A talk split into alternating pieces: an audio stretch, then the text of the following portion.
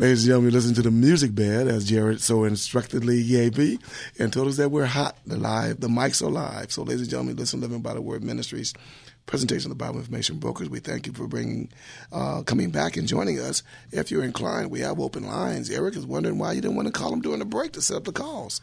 So let me answer the question for you. Maybe you forgot the number. Here it is, 888 995 5552. 888-995-5552. Call Eric right now. We have open lines. It's Mother's Day. I'm sure you got some kind of question tonight that's going on with you. Let's see what the Bible says about it. Been very interesting questions so far today. Very, very interesting questions as usual. So join in, participate. 888-995-5552. That's telephonically participate. Everything else is Bible Info Brokers on the, the formats, Facebook, email, tweet, or messenger as questions. And so on those formats, as you're setting up those questions, let me give the opportunity and the privilege that we take very serious, which is to give this message. And if we give no other message at all, we never answer any other question. We want to answer the question about eternity and about why it's definitely too long uh, to be wrong in any aspect, and you don't have to be wrong. If you hear this good news that we're about to give you and take it to heart and let the Holy Spirit that we've been talking about earlier work on you, which He will do. Now, will you hear Him? PCH, the Holy Spirit that's working uh, through His Word, giving us a great gospel, good news for the world. What is that good news? Thanks, Daryl, and he really has. And I'm actually going to use something again. I want to go back to to Daryl, to, me, to Dan's question about the word sinister and relate that. And again, I had time to, to, to look up during the break from just a straight dictionary of sinister, suggesting or threatening harm or evil, a sinister smile, for example, causing or attending harm or evil, portending misfortune, and in a sense, pretending in the sense of uh, foreboding of misfortune or disaster, ominous, sinister storm clouds, attended by or causing misfortune or disaster and then our archaic on the left side of the left. Uh, there, lastly, you see that. But think think of that word sinister, which, by the way, is Latin, not Greek or Hebrew. And so, as I mentioned earlier, the the, the concept of sin and sinister that come that would be Latin. That, but we want to look at the Bible written in Hebrew, uh, uh, the old, bulk of the Old Testament, and then the New Testament in Greek. Uh, that's where we want to go. And note, it, reminds me, and here I'm going to turn a corner. There was a debate, for example, in the early church. Actually, this was the three four hundreds, between a guy named Jerome and uh, another guy, a theologian, a thinker named Augustine, and they were debating the issue of justification and what that means. And the the point was even though he was partial to Latin and didn't really did study Greek all that much, Augustine at least knew that part of the problem with Jerome's view was that Jerome was using the word justificare, which is Latin, which means to make righteous, but that in fact the word dikaiao in Greek is to declare righteous as a legal forensic term. It's alien or external to the person. You're not inherently righteous, but you are declared righteous. Now I can hear people go, "What in the world is the point of all that stuff?" He just said. The point is this, my friend. God, for those who trust in Jesus Christ as their Lord and Savior, who believe He died and rose again for their justification, as we're told, for example, in the beautiful chapter of Romans 4 several, several times, those who trust in Christ are declared righteous. And that's what this is all about. Mm. You know, some societies, some cultures have a, had a saying basically it's a good day to die. but that's not the biblical view. The biblical view is it's a good day to live. It's a great day to live to God, only to die to self in the metaphorical sense our fallen nature, our sinful nature. It's a good day. It's the best day. Today is indeed, as it says in one place in Scripture, that today is the day of salvation. Today is the day to get right with God. Yes, it's Mother's Day here in America and much Western world. We celebrate our mothers and uh, appreciate them, and those at least that had you know healthy families, and your mother wasn't you know really messed up on drugs or you know unfortunately something like that but for those of us who had healthy moms who were emotionally, spiritually healthy and godly, as, as mine was, I'm I'm I'm very fortunate. But beside that, it's still to the point. It's the right day to get right with God. It's a great day to ask God for forgiveness of your sins, of your failings, of your misfortunes. But not just misfortunes, because misfortunes can happen to you, but sin is something we do. We commit it. It's not just perpetrated on us, but we are the perpetrators of sin. Sin is, means literally in Greek, for example, means to miss the mark. You're shooting at a bullseye and you don't hit the bullseye. And for some of us, we're even aiming the wrong direction uh, we're not even aiming towards the target overall, let alone the bullseye. But the good news is, one more time, this is a great day to get right with God, to ask God for forgiveness, to trust in Jesus Christ as your personal Lord and Savior, and to pass from death, spiritually speaking, to life, spiritually speaking, to just as you were born physically, and obviously it's why you can hear us and are listening to the program right now, so you need to be born again. That is, you need to be born from above, born anew, to be to be spiritually become alive and have a relationship and then fellowship with God. It's in that order. You can't have fellowship with God unless you have a relationship mm-hmm. with Him. And my friend, if you don't know Jesus Christ as your Lord and Savior, the Bible says you have no fellowship with God. You may think you and the man upstairs however, however you want to say that, are, are fine, but you're not. Uh, you may say that, but that's not what he says. He says that you are estranged, you are alienated, you are separated from him. And the wise person gets right now, not when you die because that's too late. Right now, to trust in Jesus Christ as your personal Lord and Savior, believe on him, and know that, as we're told, for example, in, in a, a, little epistle towards the end of the Bible, in First John chapter five, in chapter five, he tells us these things are written that we may know that we have eternal life. For those of us who've trusted in Jesus Christ as our personal Lord and Savior, for those who do that right now, you can know, not just hope or pray or like to believe, you can know that you have eternal life. My friend, do you know that you have eternal life, then it's time to get right. Trust in Jesus Christ as your personal Lord and Savior and know that He gives you right now eternal life. Wow. PCH, as you were just um, giving gospel message, really appreciate that. I'm just trying to listen as maybe the listeners may be listening out there, believer or not. And uh, in your explanation, as gracious as it was, as, as, as kind and direct to the point as it was, I can't help but think that people out there are thinking, are you guys uh, maybe having the mitigated gall to say that um, all the other religions in the world by default who don't accept Christ as Lord and Savior are eternally doomed? You are, you, I mean, you're kind of saying that, aren't you? I mean, in the reality of the matter, uh, without being mean spirited. That's what you're saying, bro. Well, not kind of. Well, well, yes, it is. I mean, look, God forbid I have a, a, a certain, a particular terminal illness, and uh, either the doctor says it or I just I, I um, blurt it out and say, "Are you telling me that you're saying there's only one way to cure this? There's only one efficient uh, medicine that is efficacious, it will heal me. And then if I started going off on how narrow and intolerant and bigoted that was, that, that's ludicrous.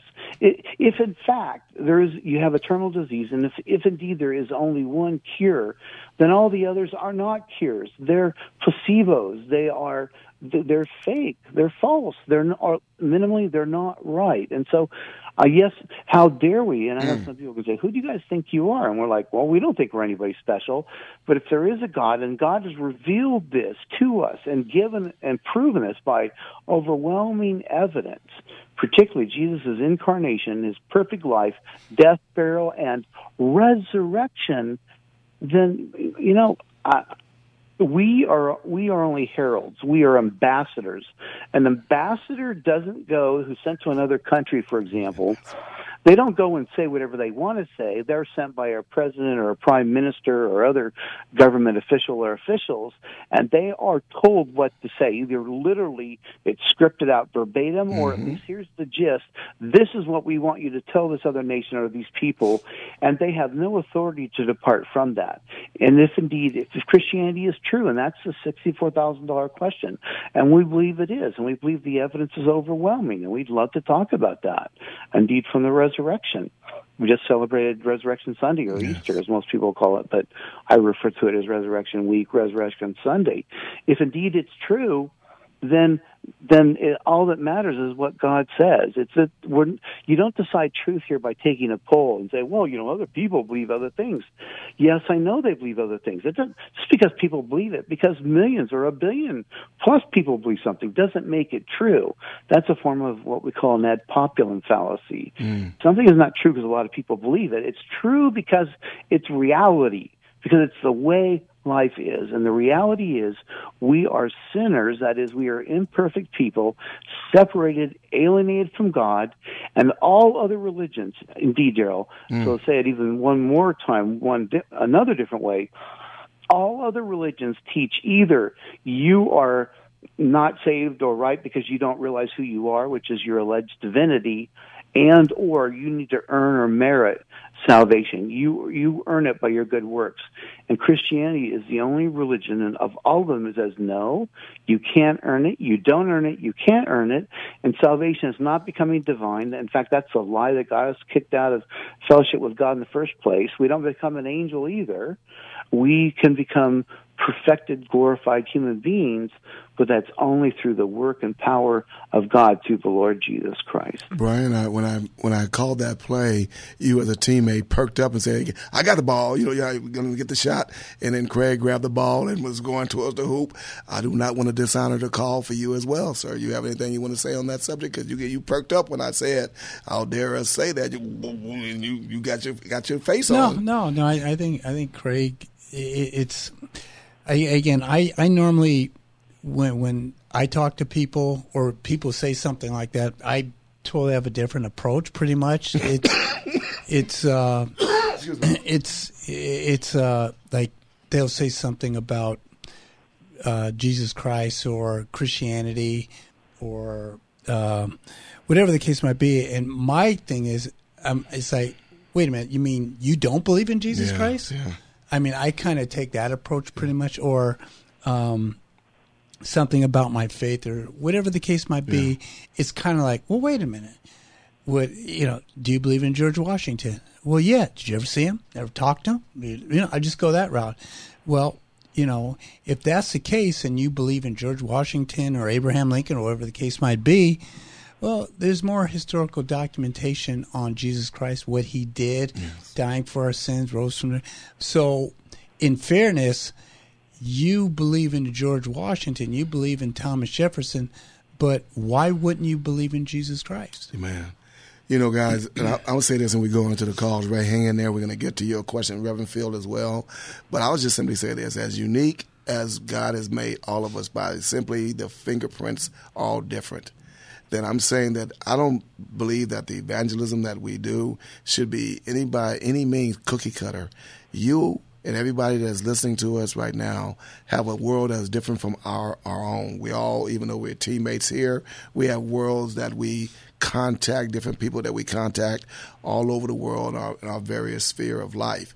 And I'm suggesting that whatever God, God's word is not going to change. The basic truth of what we said is not going to change. But how it's disseminated or presented, you know how they say presentation is everything. You could have a great meal, Craig, as much as you like food. I know you don't want that food thrown on the plate any old kind of way, look all mushy, but you want to consider who you're serving and consider and prayerfully ask God, how can I talk to this person as an individual about your gospel? And it's just amazing how the, if we can just do a book on the different ways that people presented the gospel of Jesus Christ in context whereby people came to know Christ as Lord and Savior. Just think about your own life and how you came to know Christ, and you can follow the etymology of that, go back and find out how you came to know Christ and all the people that were involved. So much rejoicing should be going on. Well, you know, Daryl, I look at it as, you know, part of it is a game that you love, tennis. Say it so. You know, even more than golf. If something served to you, you know, you're going to hit the ball back. That's it. But it's going to be based on, you know, The type uh, of is coming. Yeah. Exactly. And then what you hit back, that individual is going to say something, so they're going to hit it back exactly. at you. And you go back and forth. It can go this way, this way, whatever the case. in that gentleman's game of tennis. That's what it's supposed to be, just like the gentleman's game of golf. I could have said gentle person, Craig, to be more woke, but I'm going to say gentleman game. And I, and I think a lot of it is, you know, I, I know Craig talked about his lifestyle before he became a Christian. What? He had one of those? Yeah. Uh, I, I would have been his uh, agent in cage fighting. but but I, I think a lot of people they just don't want they think that the Christian lifestyle is just a certain way. And I think a lot of people just don't want to give up their lifestyle and the way they live and the things that they do, not knowing the kind of lifestyle they would have in Christ.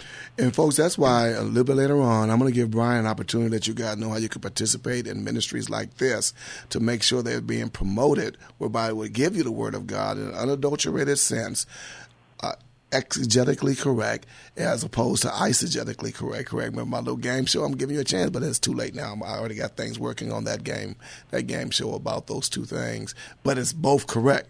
Either how you say it, Craig, eisegetically or exegetically, but they're both correct. Well, Yes. That may be true, but telephonically, I've got. I already said it, bruh. I already said it. Uh, telephonically, you can call Eric right now because Ray is the only one on the line. There's other lines that Eric has at triple eight nine nine five five five five two triple eight nine nine five five five five two. Brian, what do you want to say? No, I'm saying if they call, they can participate in the show. You know, you guys are kind of taking my words as though it's some kind of funny stuff. I'll be trying to uh, promote uh, phone calls, guys, and not only phone calls, but also on the Facebook page. I see folks out there. Have you shared it?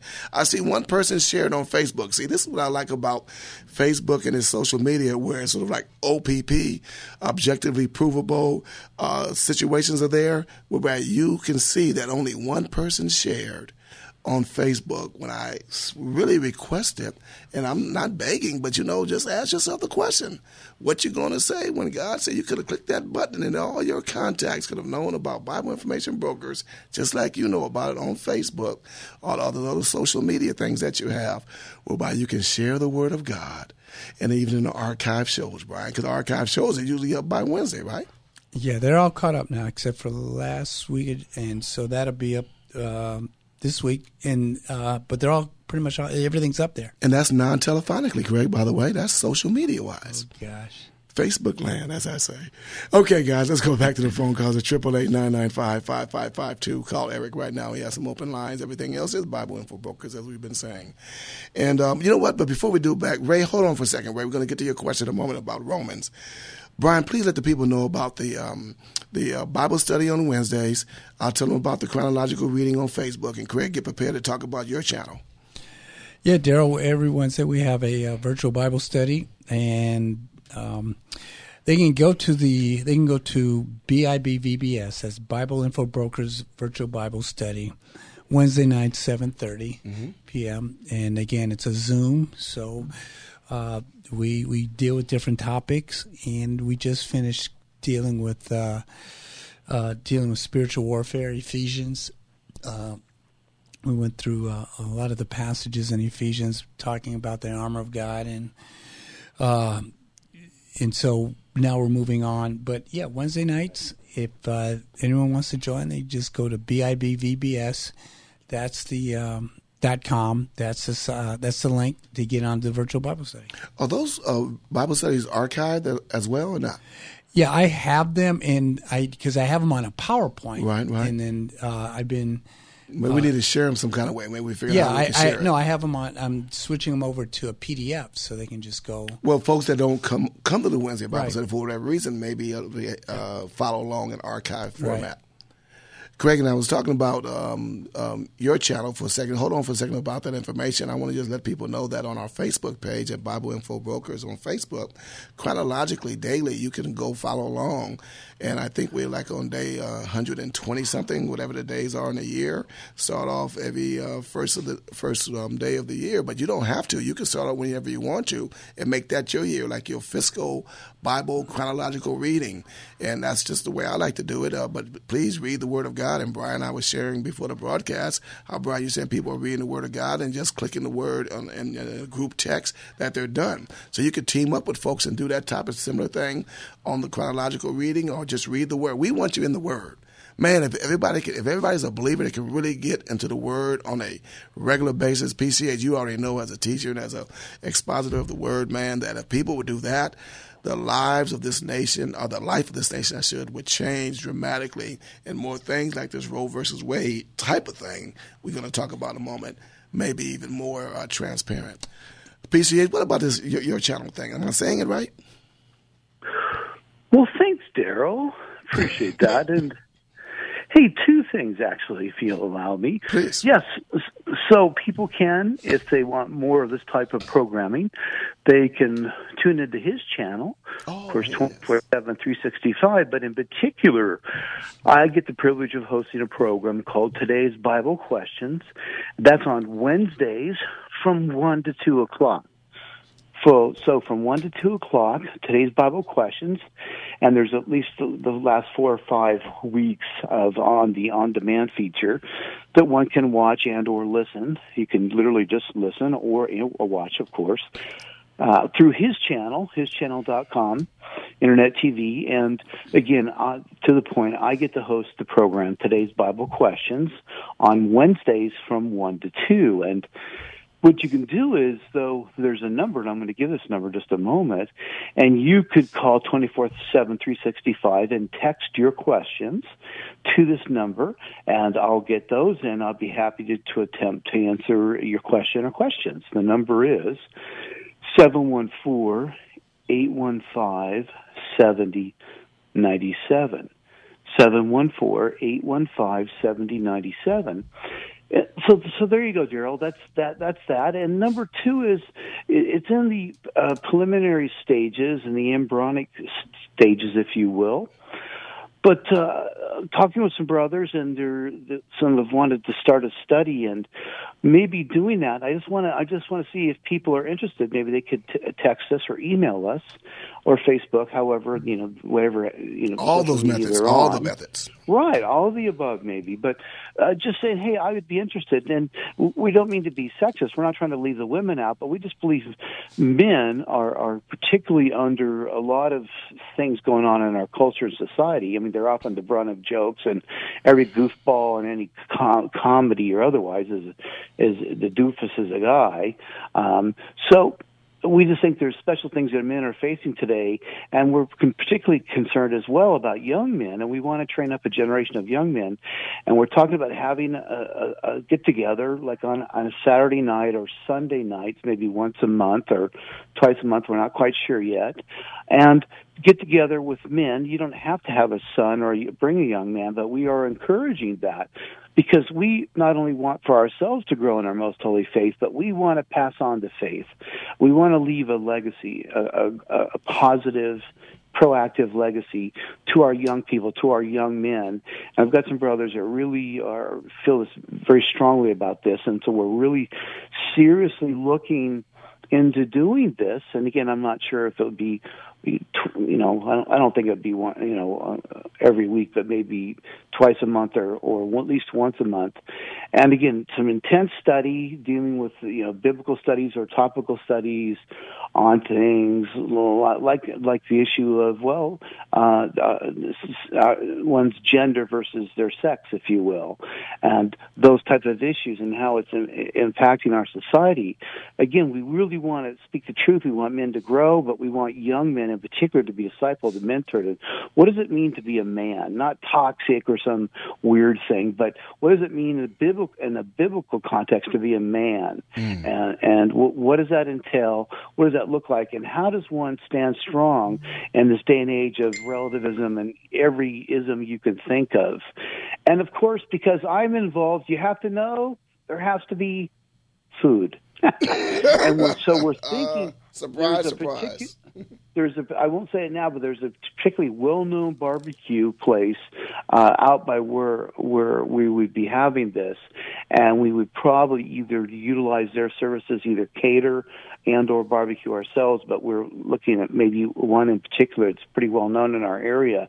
Why? Because meeting without eating is cheating. So men are going to get together. You got to have barbecue. Amen. Do I hear an amen on that, Daryl? Brian? Uh, Brian, and, amen, and, man. I'm waiting for Craig to come out with a T-shirt with that saying on it. If he doesn't, yeah. if he doesn't, all right, now I'm on a roll. I'm on a roll. but again, you know, we just think men need to grow and mature in their faith and stand strong, and we want to, and, and as just as much as well, we want to impact, we want to disciple, we want to mentor young men in the faith and see them grow up to become men of God, not tossed to and fro by every wind of doctrine, but standing strong in the Lord. So, hey, if that sounds of interest to you, if you have, uh, you, you don't have to have a young man in mind to bring with you, but if you would be interested in being involved in something like that, let us know let, let us know by email or otherwise, Facebook. If you have son, a son or sons or other young men you'd lo- like to bring to something like that, let us know. We're looking at launching this and we're just kind of uh, uh, soaking it in prayer and uh, marinating is probably the word I should use in light of the barbecue. But uh, that's where we are, and uh, we really would appreciate your input if you'd be interested in being involved in something like that. There you go. Well, look, that sounds very spiritually mouthful watering. So I know that people want to take advantage of all of that um, analogies that you gave and the opportunity to join in as men. We'll be talking more about that in the future, Craig. I really appreciate that. And it's serious women, and please, women, find some place like that for you as well. And maybe, you know, we have to work on our, our, our womanhood, as it were, as far as getting that those type of things available what we can recommend for women as well, guys. But listen, let's get back to the phone calls and the questions. And I know I've talked about earlier about Roe versus Wade and Reverend Phil's question. We need to get to it now because I'm looking at the clock, guys, and we're getting, we only have limited time on the broadcast and maybe uh, through the giving of people, which they can participate in a little later. I'll tell you more about it, or Brian will uh, then we can have more time to get more questions asked and answered. But right now, let's go to uh, the question from Reverend Phil from um, Messenger. And he says um, he, has been away for a while in Atlanta, but he's back. Uh, with all the news about the possibility of Roe v. Wade being overturned, it has unleashed a protest and support like never before. In our Sunday school class that I teach, the debate is going on. Most of my class are women all over 70. Interesting. The question keeps coming up what is the proper or biblical response for Christians on this issue? Some say outright no, others say it's personal decision, uh, and some say my body, my choice. The question of the day was if women have the right to abort, doesn't the fetus have a right to life? I would appreciate your thoughts, Reverend Phil in Atlanta. Guys. Well, well, go, go ahead, Brian. No, my my thing is, you know, let, us go to what the Bible says, and I'm going to argue that uh, that that abortion is completely unbiblical. It's wrong. I think that uh, that baby has a right to life, and what what bothers me is that it's like, you know what? I can be unresponsible, you know, unprotected sex. I can do this. I can do that. Oh, but if I get pregnant, oh, you know what? I can uh, I can abort this baby.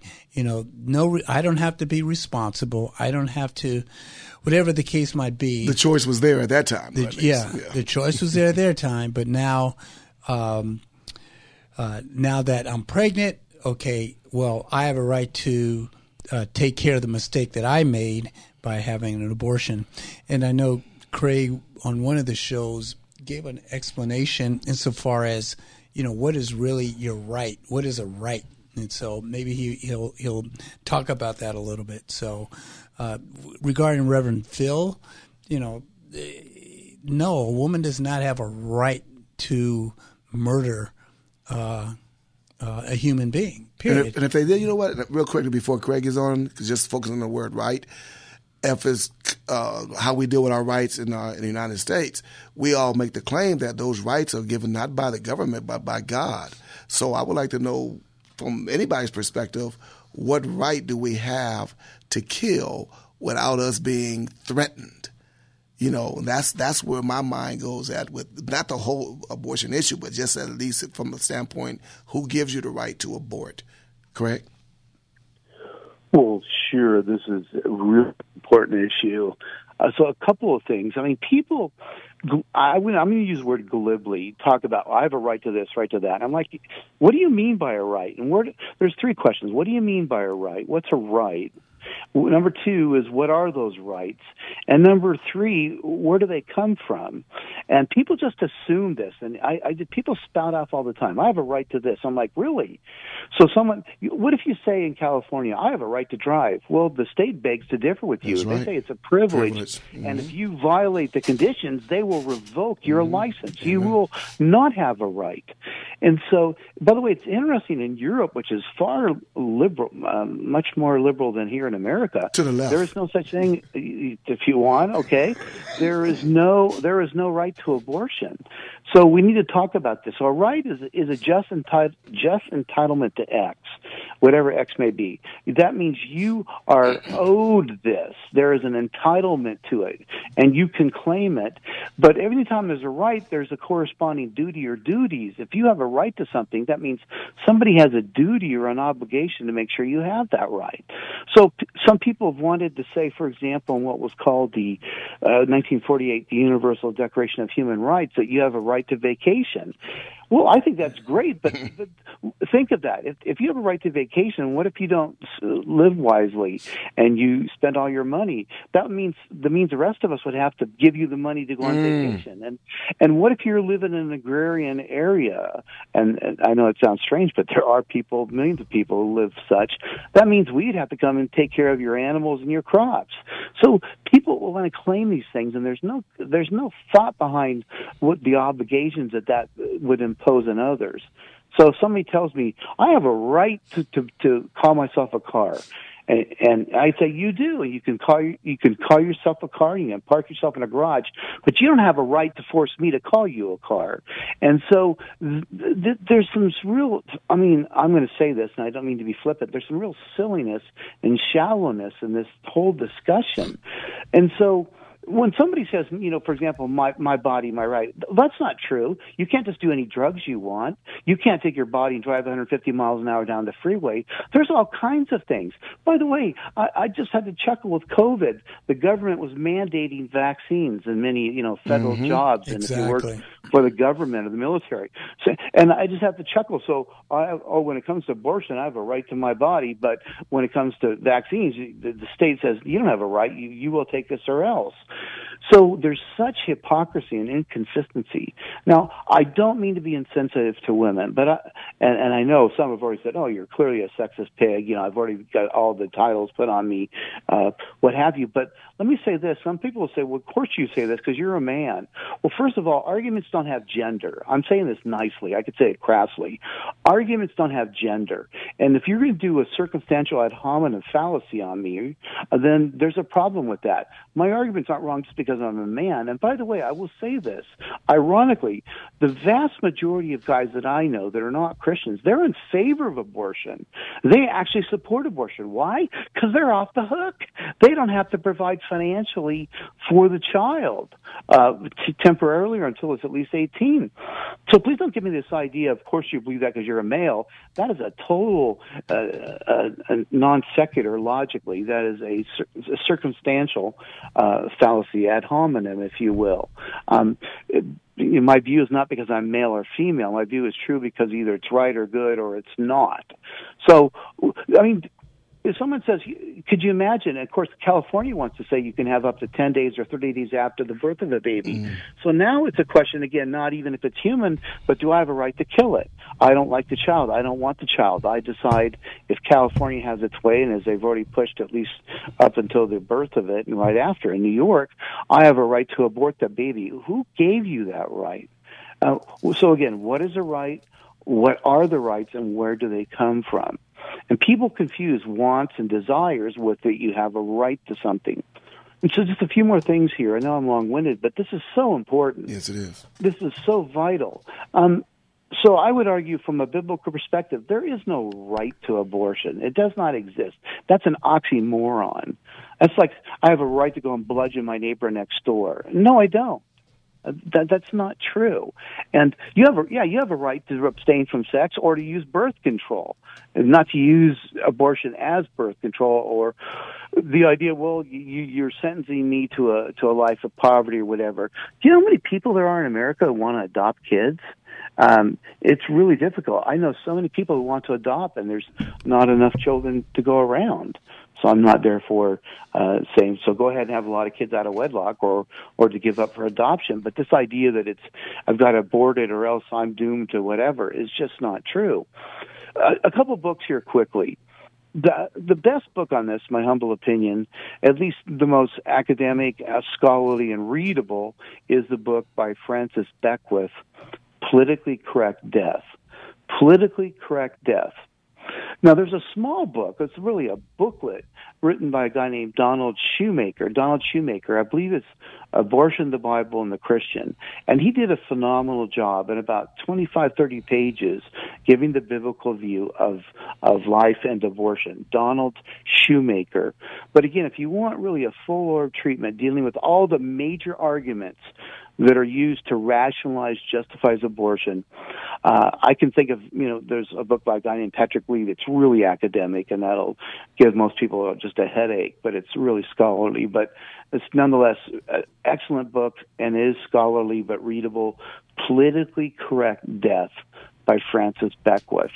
If if you're a Christian and you're confused on this, if you're not a Christian, uh, then I would encourage you to read, get that book and read it, Politically Correct Death and look at the arguments because I think Beckwith does a fantastic job of of dealing with the arguments that are used to rationalize to justify abortion, whether one is a Christian or claims to be or not.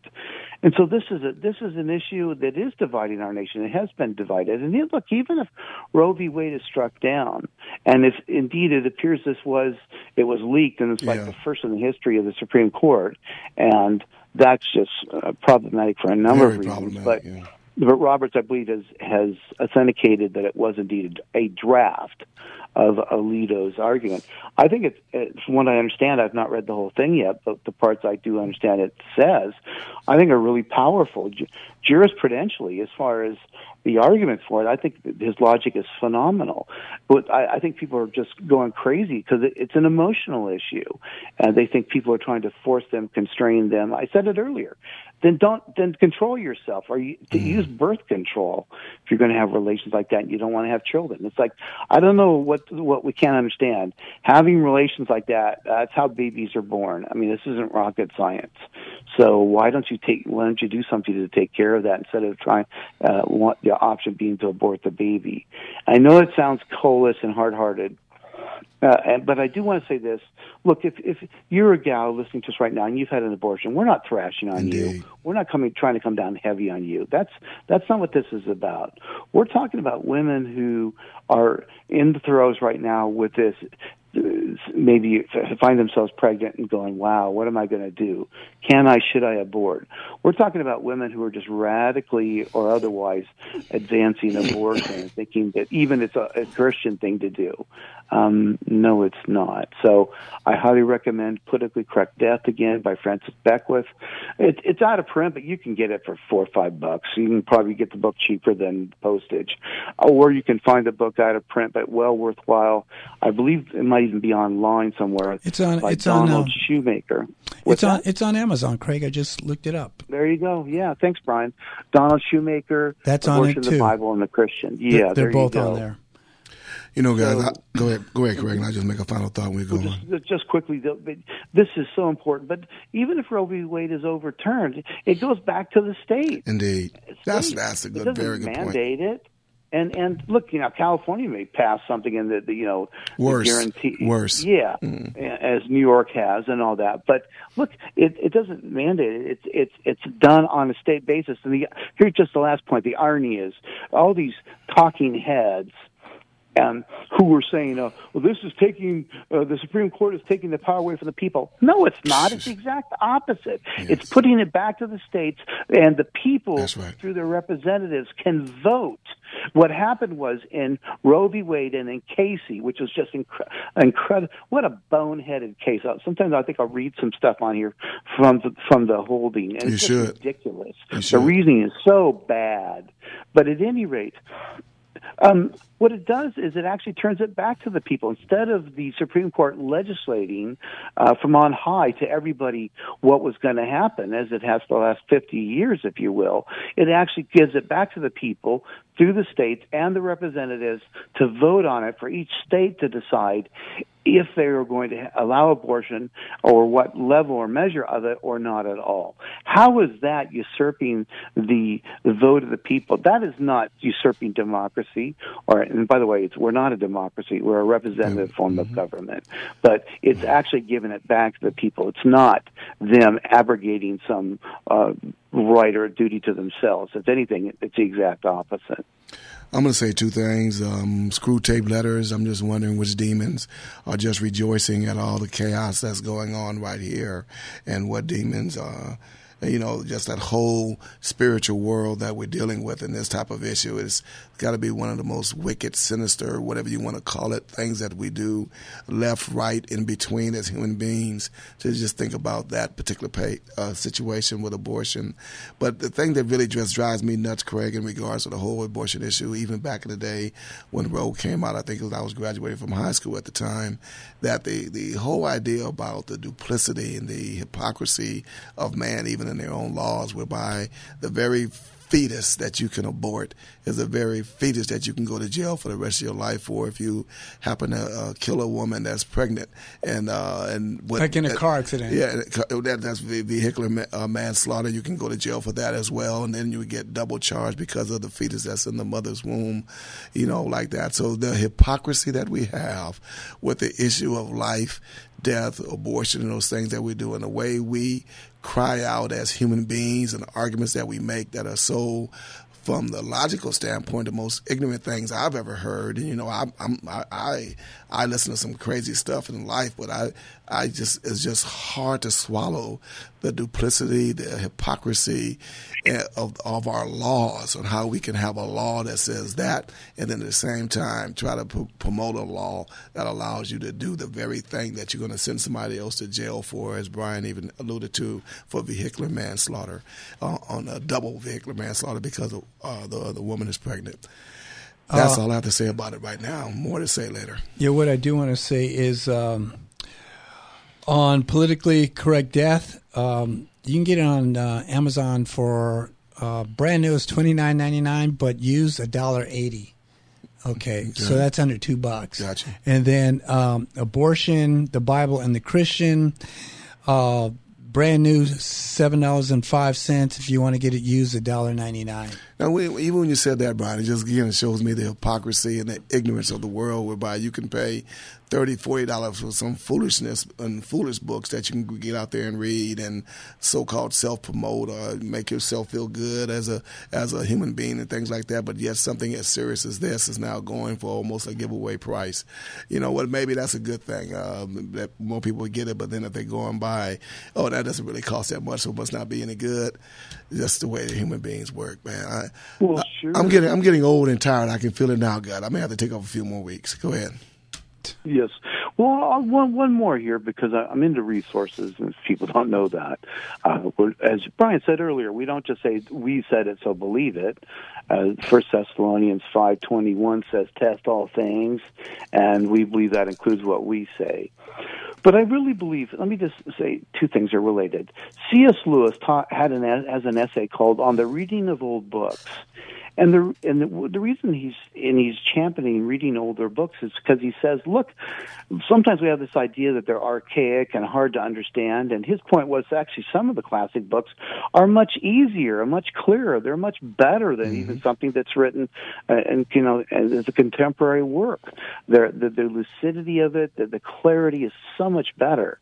And so but also he says, you know, each and every generation and each area or society or culture, we all we all make different mistakes, but generally we don't make the same mistakes as another group at another time uh, per se. Yes, there's overlap, but I mean, but but it's also also unique to us the mistakes we we make, such as moral failings, if you will, slavery. Uh, by the way, could you imagine, Daryl? What if I said, "Well, I'm against slavery personally, but I, I can't say others. I just, I personally wouldn't own a slave. But hey, if you want to have one, so that's the idea. You know, I wouldn't have an abortion, but hey, if you want to have one, who am I to tell you? You do it all the time. You tell people they can't do things. You can't go around murdering people and all kinds of stuff you can't do. So those arguments don't really hold water either. But Lewis makes the point that it, it is good to interact, and, and particularly that's going to be reading literature from different societies, different cultures, different times. And so here's my point. The early church was adamantly against abortion and was actually one of the first, I'll say institutions, if I can use that term, to actually start homes or centers to take in babies that Indeed. were uh, abandoned, that were left out to, you know, for infanticide, to die of exposure, which is very common in the Roman world and somewhat in the Greek world, for example, uh, among the Spartans and others as well. But the point was, they they were adamantly against this, and the early church had no patience for abortion or other forms of I'm going to use the word infanticide. Mm. And there's a great book if you want to read about this. It's not that large, but it's very accurate and very readable.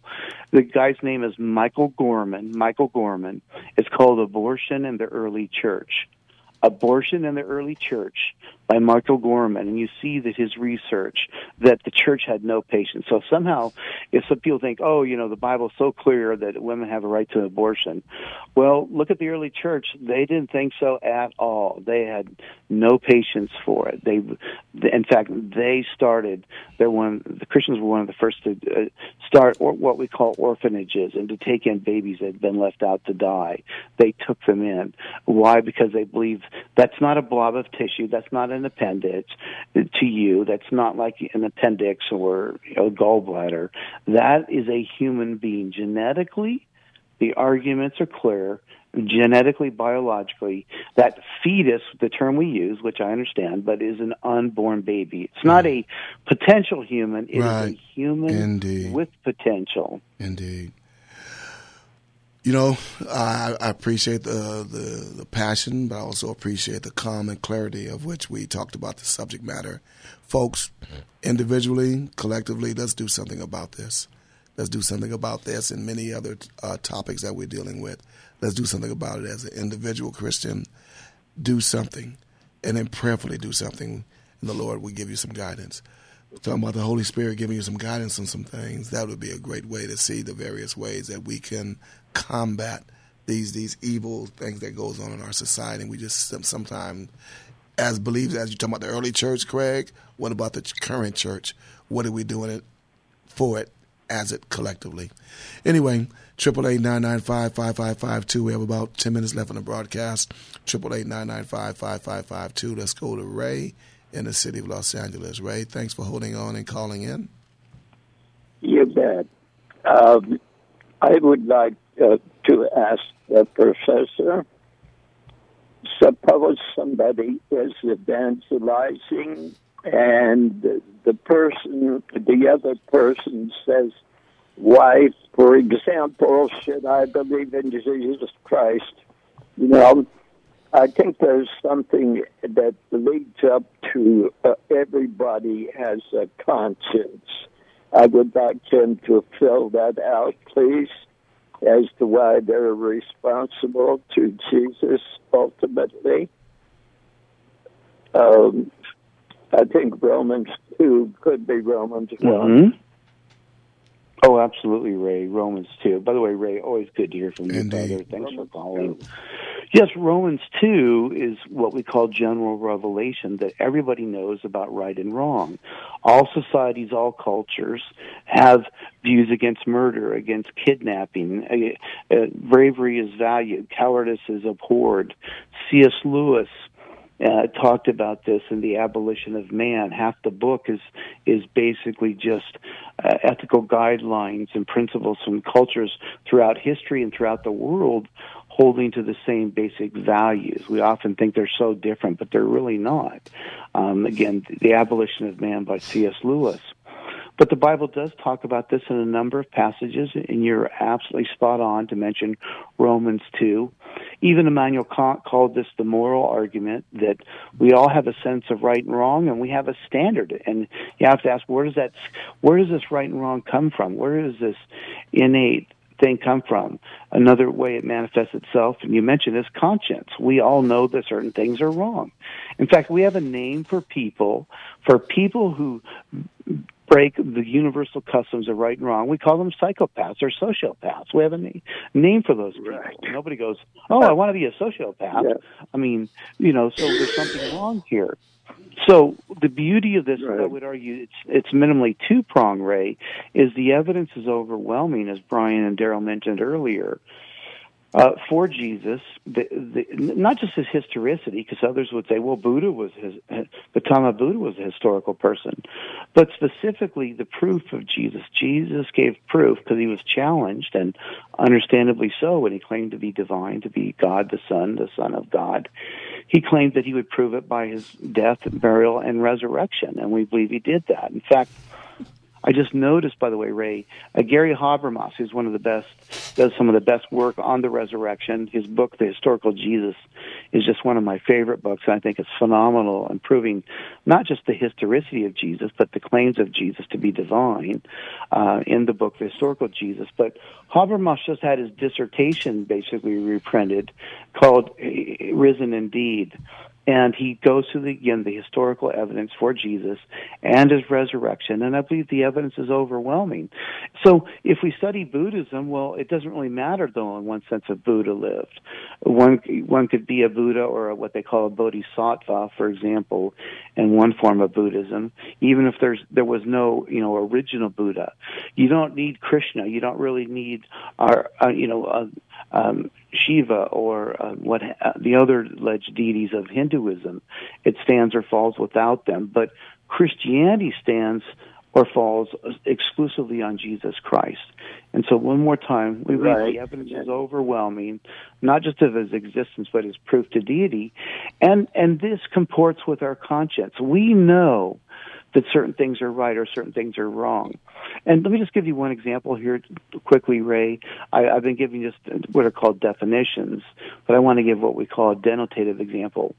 Uh, I've had a number of students do this, but I'll never forget one class I was teaching, and I had a student who had studied some philosophy, and he didn't realize I had graduate degrees in philosophy, but you know he had got a bachelor's, and he was a smart guy and a real likable guy, but I was talking about morality and right and wrong, and I was telling, trying to teach lawyers about morality. Some people think that's an oxymoron. I said, I said, and I told them, look, you want to pay attention because at minimally you you don't want to be sanctioned or worse yet disbarred for doing something unethical. So you might want to pay attention here. But he was challenging me on relativism that there's no true view that's true ethically for all times, all people, all places, all circumstances. If you believe it's relative to one of those, then you are just that, a relativist. It's true or false for people depending on the time, place, circumstance, and, and, and, and, you know, what have you. So not true for all times, people, places, circumstances. And so when I teach a class, we're required, and I've done it for years anyway, uh, I give a syllabus. And it's, the syllabus is basically a contract. It tells the student, this is the matrix, this is the grid on how you're going to be graded. Your grade will depend on how you do according to the matrix that I give in the syllabus. And so this student was telling me, well, there's no real right or wrong, and you know, people are are wrong who believe that, and so on and so forth. It's all relative. And I said, really? I won't say the student's name, but again, a likable guy and smart guy. But he was just giving me what for, and I finally said to him, I said, so tell you what. forget the syllabus. I'm just for you. I've decided I'm going to give you the worst grade in the class. Mm. In fact, it, it, could actually be that you amatured. Am Jur means you got the highest grade, so you deserve. We give honors in each class the person that gets the highest grade. I said it may be according to my matrix here, the objective guidelines, which you don't really believe in, on my syllabus, that you actually deserve the best grade. But I've decided to give you the worst grade. And then I looked at the class and I said, "Now, are you guys all okay with that?" By the way, it's great on the curve. Somebody gets the lowest grade. So they're like, great, because that means I don't get the lowest grade, the student thinks. So they were all fine, of course, uh, with me giving him the worst grade. And here's, and so here's the point, Ray. One minute, PCH, so one minute. Oh, I'm sorry, guys. Just quickly, I said so. He, but he goes, "You can't do that. That's unfair." And he he showed by his, his conscience, he knew that it wasn't really right, and that he wasn't a relative. Sorry, that that's my point. Hey Ray, we really appreciate you, but we coming to a close, a hard close. So we appreciate the phone call, brother, and I hope you got appreciate that answer. Um, Brian, real quickly, can you let Marcus and the rest of the listening audience know about the Wednesday Bible study? Uh, they need to get information and make yeah, a closing thought. Yeah, virtual. Uh, they can go to uh, BIBVBS, Bible Info Brokers, virtualbiblestudy.com. Okay, and Appreciate that's on Wednesday night, 7.30. Final Eternity thought. is too long to be wrong, you guys. Just remember that. PCH, final thoughts, please everybody knows there's a right or wrong, and you want to know how you know it because when somebody wrongs you, you demand justice and you say it's wrong. We appreciate all the, Thank you, PCH. We appreciate all the callers and listeners. Ellen, we're going to start off the show next week with your questions about absent from the body, who is the um, the people under the altar, and the other question you had on Messenger. Folks, thanks for listening in the Bible Information Brokers. It's wonderful Mother's Day. We appreciate all the participation for all the listeners, those that were prayerfully considering things. Go to our website, see if you can uh, participate in giving. There, you can get the information about our giving process there on the website. On behalf of the whole listening uh, audience and on the teammates. We thank you, Jerry. Thank you, Eric, Brian, PCH. And my name is Daryl Easy D. Fulton. I am Mama Grace and Big Daddy's baby boy saying Happy Mother's Day to you all. God bless you. If He's willing, we'll be back next week with more of the Bible Information Brokers presented by Living by the Word Ministries and the listening audience. God bless.